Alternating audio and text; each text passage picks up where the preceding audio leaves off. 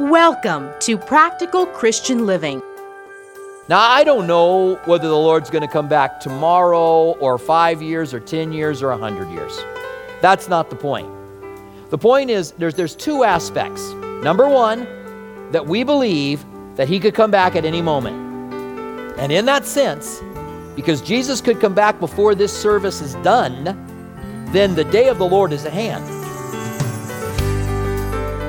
Jesus said no one knows the day or the hour when he will return for his church. So, we are supposed to live ready all the times, keeping our eyes on the skies and waiting for God to keep his promise of rapturing his bride. Whether it's tomorrow, in our lifetime, maybe in our children's lifetime, Peter reminds us no matter when it happens, we are to be serious and watchful in our prayers at all times. We continue through the book of 1 Peter. We hope you're being blessed by it. Here comes chapter 4, verses 7 through 11, with Robert Furrow, pastor of Calvary, Tucson. Father, uh, we thank you that we are not left to the philosophies of men or worldly wisdom, but towards your word. And so we want to learn what it says here. We want to learn what it says, we want to know what it means, and we want to know what it means in relationship to you and to your people. We thank you for this. In the name of Jesus, we pray. Amen. Maybe you have noticed that it is now a popular thing for someone to say, I don't really believe that Jesus is coming back soon. Or, I don't really worry about whether Jesus is going to come back soon. I just want to go ahead and teach what the Bible says. I just want to go ahead and do what we're supposed to do. And if he comes back, he comes back. And if he doesn't come back, he doesn't come back. In fact, the Bible says that in the last days, scoffers are going to arise, saying, Where is the promise of his coming?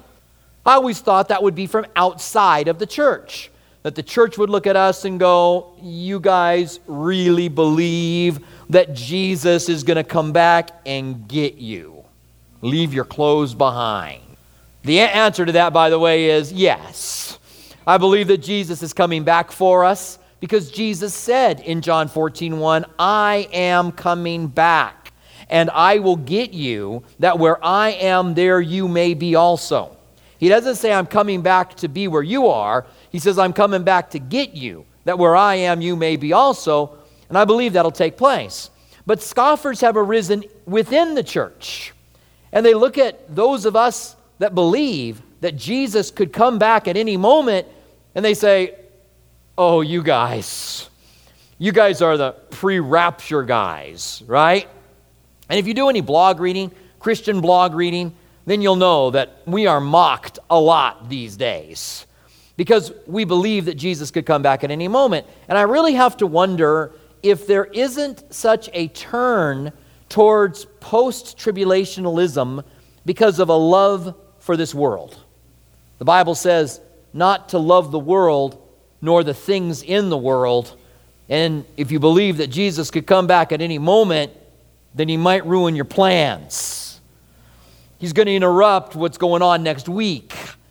But I'll tell you what, if Jesus were to return tonight, the glory that you and I would be experiencing would far outweigh any vacation you have planned to Cancun or wherever else, whatever else it might be that you are looking forward to, is far outshined by the return of the glorious one, who one day we will see and know that we love and truly loves us.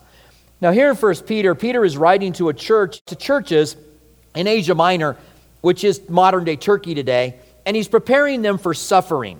It's the very beginning of the persecution that would come from Nero.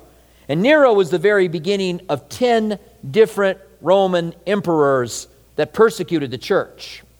Before it's all said and done, there will be 10 different emperors that will persecute the church for 300 years and there will be some six million Christians who will be killed under the Roman persecution. So, this book of First Peter, talking about how we suffer, is incredibly important.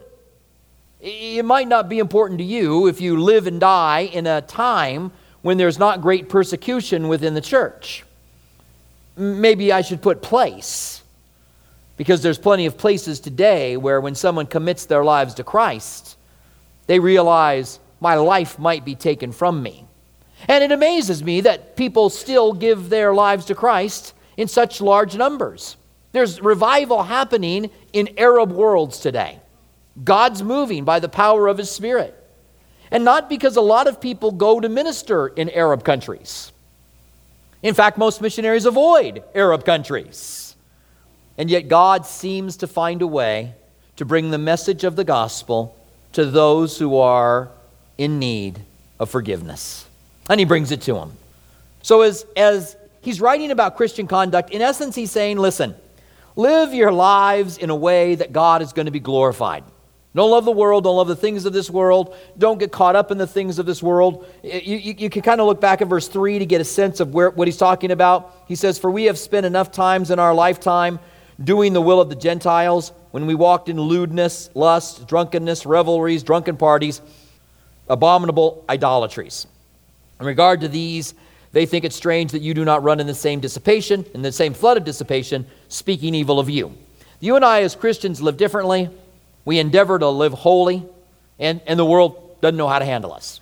The world doesn't know what to think of us as Christians.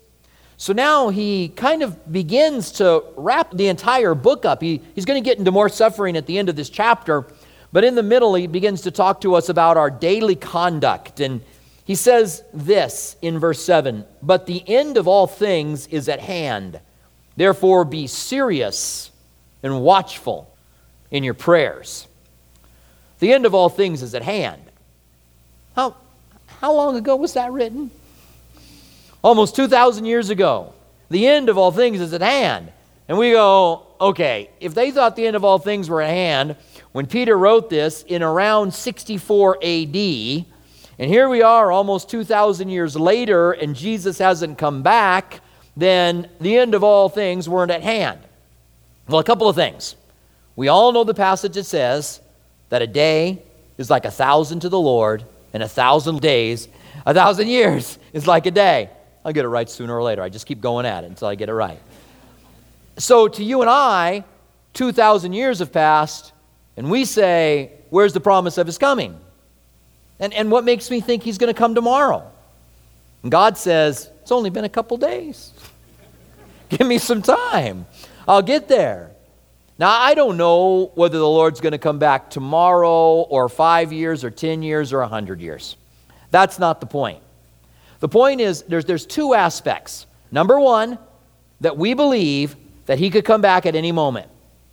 And in that sense, because Jesus could come back before this service is done, then the day of the Lord is at hand. Every bit as much as it was at hand for them. All he is saying is, Jesus could come back at any moment. Jesus set it up that way. He said, No one knows the time of the return. The Father's the only one who knew. And even in Jesus' human, chosen, limited human form, deity in the flesh, he didn't know when the time when he was going to come back was. So no one knows. No Harold Camping or future Harold Camping will be able to tell you when Jesus is going to come back. God wanted it that way. He wanted you living like it could happen today, but He wanted you knowing that it might not happen in your lifetime. That you would be ready now that it could happen, but knowing I must occupy until I come, until He comes. And so Jesus told a parable of a guy that went out on a trip and he was delaying was his uh, his coming back to them was delayed and he told these guys, You occupy until I return. And he didn't come back on the expected day. And so some of them got a little lazy. Some of them thought he delays his returning. They began to abuse their positions, they began to abuse the other servants. And then he came back on a day they didn't expect it. Jesus will come back in a day we don't expect him. I don't expect it to look very apocalyptic when Jesus returns. A lot of burning smoke and rubble buildings with low flying helicopters. I think it'll be like when the rain started to fall with Noah. People were marrying and giving in marriage. Life was just going on, it was just continuing. And all of a sudden, it's raining. Now, the weird thing about it was it hadn't never rained up until that point. The Bible says, but a mist came up from the ground and watered the ground. So all of a sudden it started raining, just out of the blue. Noah had been working on the ark for a hundred years. And all of a sudden it started to rain. And so it will be when Jesus returns. It'll be at a time we don't expect it. People will be getting married, people will be making their plans, everybody will have uh, their plans ruined by Jesus coming back all of a sudden. The time of Jesus, his return, is at hand. The fact that it's been 2,000 years doesn't make this verse any less powerful to us. All it's saying to us is the end of all things is at hand, is that Jesus could come back at any moment if, uh, if he comes back today, what will he find? If he comes back into our lives today, what will he find? So he says, Be serious and watchful in your prayers. Because he could come back at any moment, he's going to tell us several things we need to do. That's where this whole study comes from. He could come back at any moment, so be serious and watchful in your prayers. Know that your prayers make a difference. The Bible says that you have not because you ask not. You do not receive when you ask because you ask amiss, wanting to spend it on your own pleasures. That means that this gets really, really complicated here. You ready? It means if, if you don't ask, you don't get. I heard somebody say, well, listen, prayer doesn't change things, prayer changes me. That's like a kind of like a deep thing to, to say. It's kind of like a, whoa. It's kind of deep to think about. But it's not true. Prayer changes things. You happen to be one of the things it changes, but prayer changes things. Jesus said, Ask and keep asking, and it will be given to you. Knock and keep knocking, and the door will be opened to you. Seek and keep seeking, and you will find. There's no sense there in which the door was going to be opened if I wasn't knocking, if I wasn't seeking, that I would find if I wasn't seeking or that I would receive if I'm not asking. Therefore, be watchful and diligent in your prayers. Look around you. See what needs to be prayed for. See who needs to be prayed for. Be serious in your prayers, realizing that it changes things and it works in people's lives. God moves because we pray. So we the time of Jesus is at hand or the end of all things is at hand. Therefore be serious and watchful in your prayers. Take your prayers seriously, they make a difference. He goes on to say then in verse 8, and above all things, have a fervent love for one another. Now, now, I love that having a fervent love for one another is what he says about being above all things. Because there are those that, you, you ever notice that certain Christians get their little pet areas that they like to harp on? Maybe it's fasting. They started fasting, so they run around and tell everybody else they need to fast. Maybe it's praying. They started praying a lot, so they run around and tell everybody else how much they need to be praying. When really what they're doing, they want to bring attention to the fact that they're fasting. They want to bring attention to the fact that they're praying. I'm not saying fasting isn't good. I'm not saying praying isn't good. I'm not saying anything else wouldn't be good. But God says, above all things, have a fervent love for one another. There's a little bit of redundancy in that. Jesus said, They will know that you are my disciples by the love that you have for one another. I believe it is our, our, number one key in evangelism. I believe we can share with people. We can go out on the streets and we can street witness. We can share with people that we're working with. And when they come into our body, when they come into our, in, into our midst, if we don't have love, then they're not going to believe that we are his disciples. They might look somewhere else. And so it's, it's what I pray for most often for our body that God would give us a love for one another and give us opportunities to express that love for one another. Now, Jesus said, A new commandment I give unto you that you love one another. The Bible says, there, now there's faith, hope, and love. The greatest of these is love, which is a pretty amazing statement when you think about it. Because faith is the means by which you are saved. Without faith, you can't be saved. Without faith, it's impossible to please God. We are saved by grace through faith. It is not of your works, lest any man could boast. So faith is pretty amazing. Without it, you would find yourself separated from God forever. Hope is a pretty significant thing. If you don't believe that, try living without hope. I think that to be hopeless is probably one of the worst conditions that man can face when you are hopeless. It's why having Jesus in your life, no matter what comes your way, you always have the hope of eternity. You always have the hope that God is moving and working in your life. Now, faith and hope are great, but the greatest of these is love. Now, there's faith, hope, and love, and the greatest of these is love. He was trying to tell us the importance for you and I to walk in love. In fact, I think that if we don't walk in love, then we're not really followers of Christ. It is the fruit of the Spirit. The fruit of the Spirit is love, joy, peace, patience, kindness, goodness, faithfulness, gentleness, and self control. But it's love. It's the means by which we know that we are mature. How do I know you're mature? Because I can quote the Bible, because I can tell people what to do, because I act spiritual. No, because you love one another. So, love is the greatest that you and I can do amongst one another, and it becomes, it becomes that which the world sees and identifies in us as Christians.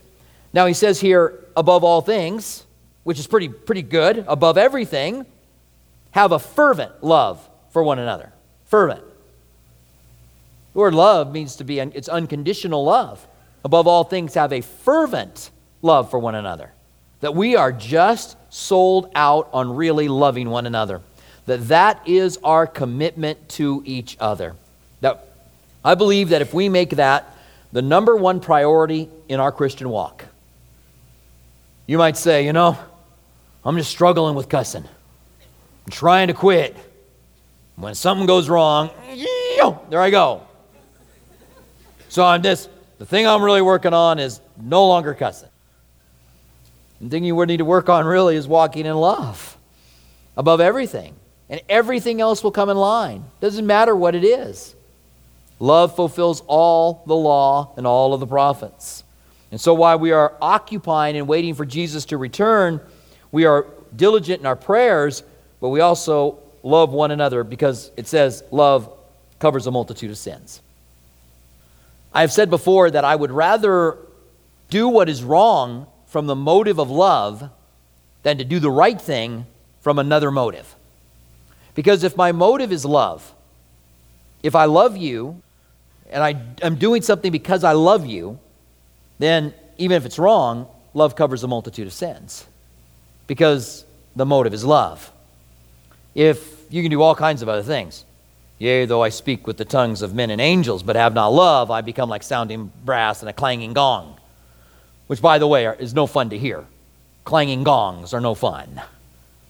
You can have all knowledge, you can understand all mysteries, you can know whether or not Bigfoot really exists or Nessie. You can know it all, literally. But you know, love doesn't mean anything. You can give your body to be burned. And if you don't have love, it profits you nothing. So love becomes that thing that is everything for us. That if we make it our highest priority, everything else will fall into place. So, in other words, uh, no wonder he says, above all things, have a fervent love for one another, for love will cover a multitudes of sins. And connected to that, be hospitable to one another without grumbling. To be hospitable, the word hospitable here, it's an interesting word. It literally means to be found by a guest. That uh, there's a guest out there, and you make yourself able to be found by a guest.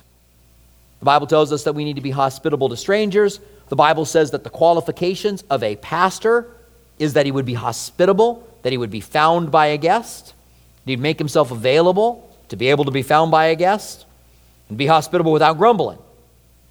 Because to be hospitable sometimes is a little bit of work. And then he says, As each one of you has received a gift, minister it to one another. We're to, above all things to have that fervent love, and we're to be hospitable, but each one of us has received a gift, and the purpose for that gift is to minister to each other. Now, listen carefully.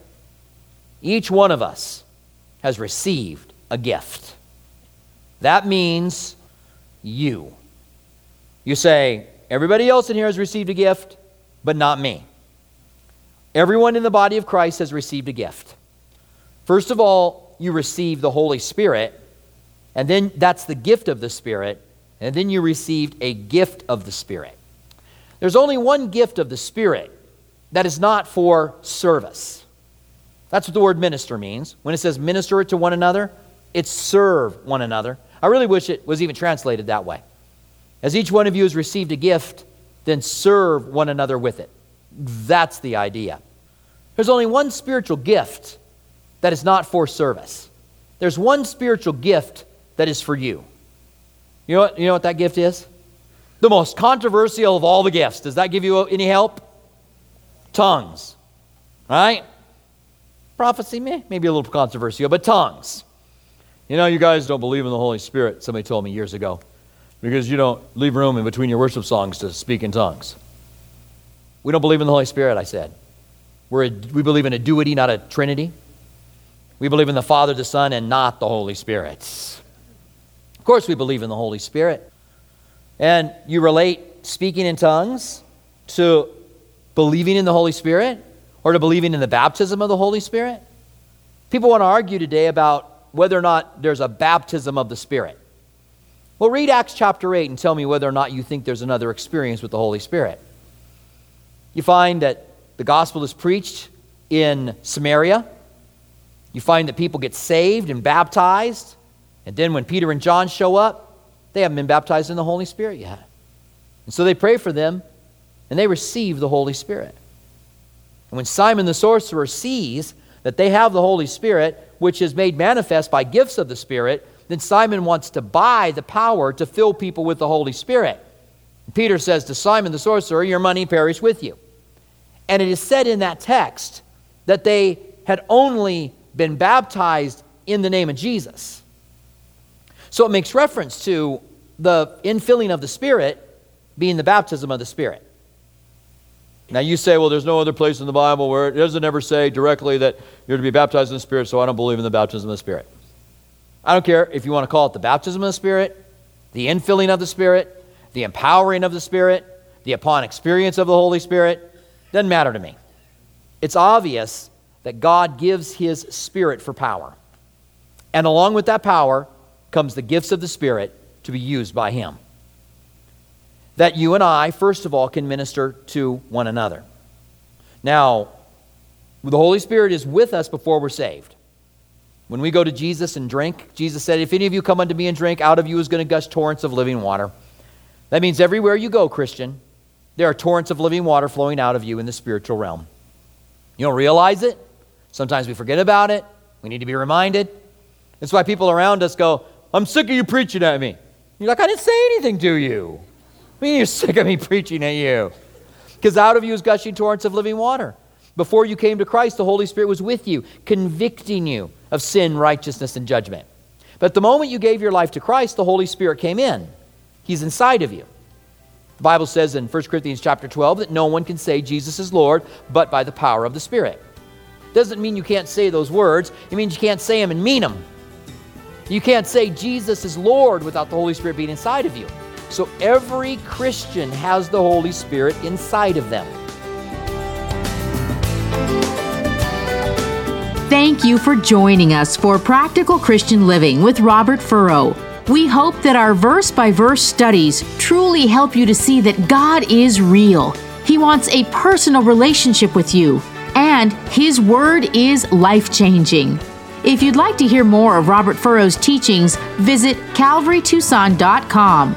For our local listeners, we invite you to join us at one of our two campuses. Our East Campus at Speedway and Camino Seco meets Saturdays at 6 p.m. and Sundays at 9:45 a.m.